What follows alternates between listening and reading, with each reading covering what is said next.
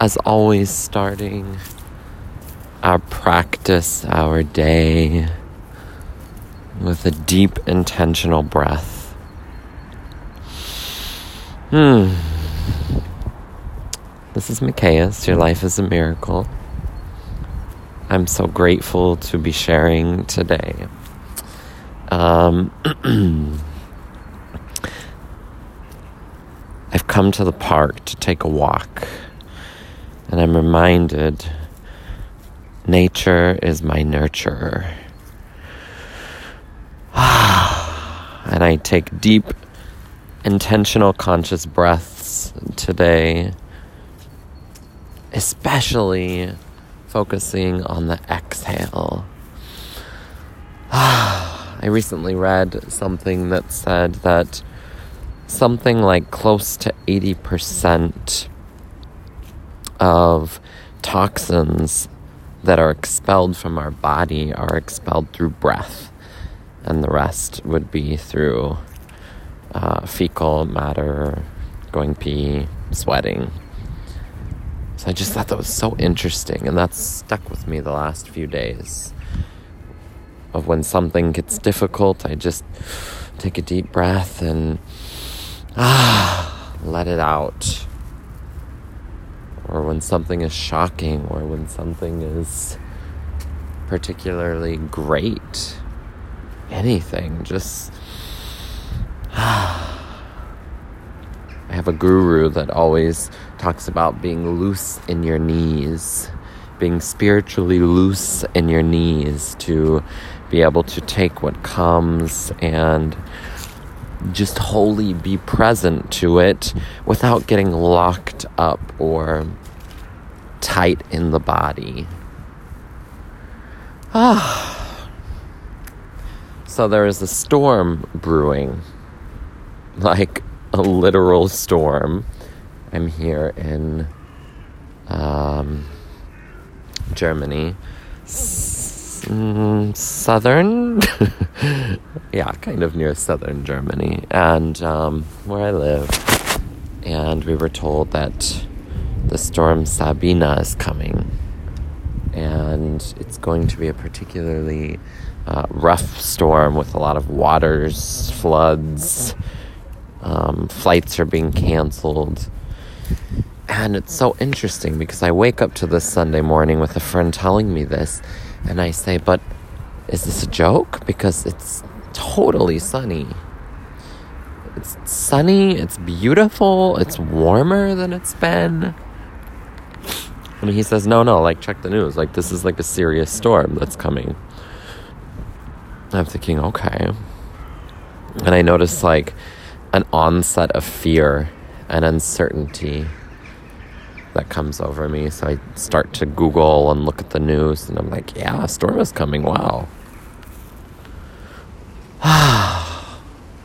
so I'm sitting in the park now. The winds pick up a little bit. Perhaps you can hear the leaves as they trickle by, and the hawks as they crow. And yet it feels so still here. It feels so still. And I'm reminded of this this uh, popular adage of the calm before the storm. And it's true, there is a there is a felt presence of calm. So much so that I thought, I just need to go outside. I just need to be in nature. so as I'm sitting here in nature, I'm thinking, I have a friend recently that said, Micaias, I didn't ask for your input. Why do you feel the need to analyze everything? And I just say, that's just who I am. I just believe that when we live in a place in our consciousness, in a space in our consciousness where we say, all of life is for me. And what if, with all of the quote unquote bad, good, terrible, amazing, wonderful, lovely, boring, exciting, tedious, what if we were to say, just like, oh my gosh, this whole life is just one big earth school. And what could I learn from it if I just tune into what's there? So I'm tuning into the eye of the storm. I'm tuning into what I perceive as a great amount of calm. And it, for me, really feels like a metaphor for life. You know, um, how often do we feel that everything is going great and we just feel good and then the storm comes? Or how often does it seem like there needs to be something bad that follows in order to have peace? Or in order to have peace, when will the other shoe drop? When will the thing go down that takes us out of our peace? And what if we were just able to be able to sit and weather the storm and revel in the storm or revel in the calm before? For me, this is a lot about what meditation practice is about. Um, it is about being able to be the one that is observing the one that can watch the thoughts come, the craziness, the monkey mind, the clouds, the rain, the strong winds, and just sit with all of it. Mm. That feels particularly beautiful to me. But we have such a a longing to want to define it all to name it, to talk through it, to get our minds around it. And what the weather is reminding me now, particularly right at this moment as I hear the birds stir up, I make up the story that they, they're feeling within their being, that the pressure in the air is changing.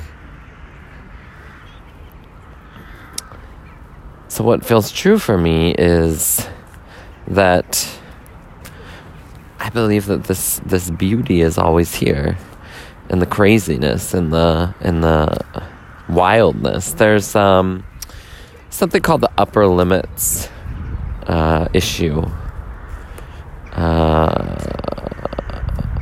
defined by Gay Hendricks, and uh, it's it's really interesting. What it says is that we really, in life, the thing that can completely radically change our whole relationship with everything is being able to allow more and more good in.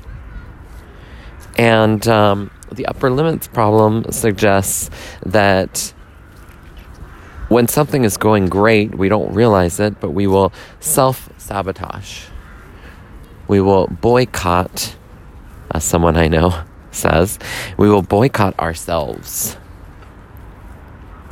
It could be as small as um, you're really looking forward to something, and then you go to get out of the shower and you smack your knee on the one of the um, shelves in the bathroom I did this yesterday.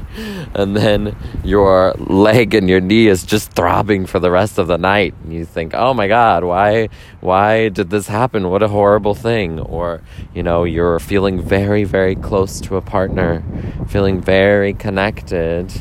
And then you all of a sudden look and notice that there are shoes hid behind the sofa. And you think, I always tell you not to put your shoes there. and then a fight ensues and the connection is lost. Or perhaps you go and say, I'm going to get all this work done today. I'm going to go to a cafe, I'm going to work on it. And then a few hours go by, and some messaging, some Instagram, some Facebook, some calls, some working, some not working. And you think, I have not got anything done. Oh my gosh. Or perhaps I got stuff done, but not as much as I wanted. I was a little distracted.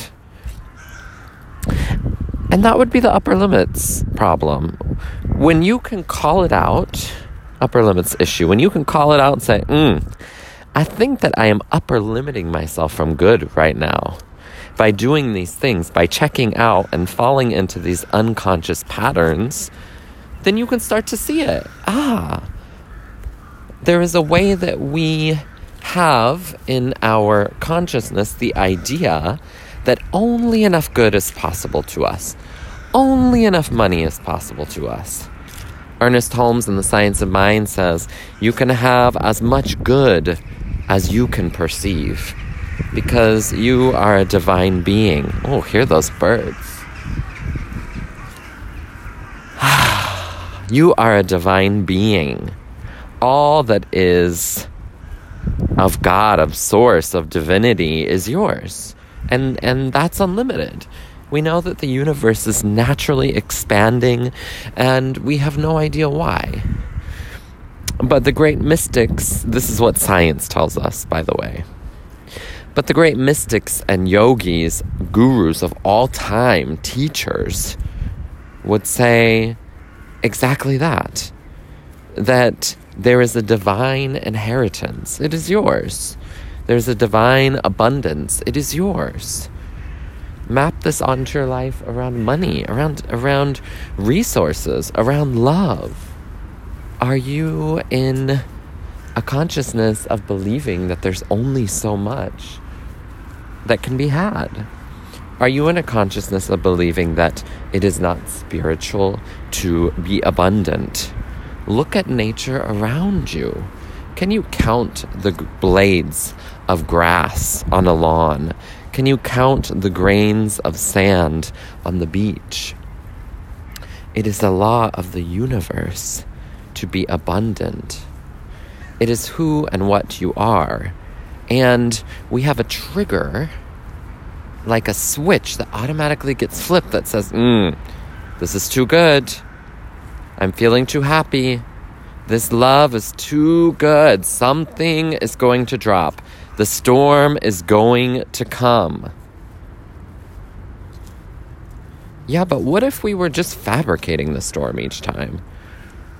What if I could consciously call that out the times that I upper limit myself, whether it be closeness in my relationship, whether it be by really looking forward to a trip and then getting sick, whacking my knee on the furniture, and just say, like, hmm, there that is again. There that pattern is again. You know, the powerful thing about these teachings, when I say these teachings, somebody recently said to me, I said, I said something about doing the work. And they said, Well, what is the work to you? And I said, Well, the work to me means um, my commitment to seeing my patterns that don't serve me and waking up from those and realizing that I'm I'm a creator. I'm a co-creator. I'm I'm creating with the divine, with source, with whatever the hell you want to call it. You you don't have to call it anything. You call it God, you not call it God. I heard something really cool recently, um, and it was talking about this guy called Emerson, Ralph Waldo Emerson, who has amazing. Um, I love his writings. His writings are so good. He has um, an essay called Self Reliance, and it's really about like busting out of the prefabricated ideas that were sold as a culture and moving through to be really self um, self aware to to really know that we can just create and um, I just find that so powerful he said, I was watching this documentary about him and they said he's a pantheist. I thought, well, what the hell is a pantheist? And I went to my friend Google, and Google said, a pantheist is somebody who um, does not believe in an anthropomorphical God, i.e., it, it doesn't take the form of a man, uh, woman, other, being, human It uh, it, it's just something that's felt like energy, like source, like something that's beyond us that can't be explained, that is in absolutely everything. Like in the shoes that I am walking in now, in the rubber soles, in the in the ground, in the statues that I'm looking at, in the air, in my body, in in my being, in my heartbeat, in my breath. I'm like, that sounds so powerful to me. That that feels very true to me. So there you go. The calm before the storm. the upper limiting issue. Being the best that you can be. Allowing in more good than you've ever received before it's not easy. And, um, like, what else are you gonna do? You have this life, this one life, and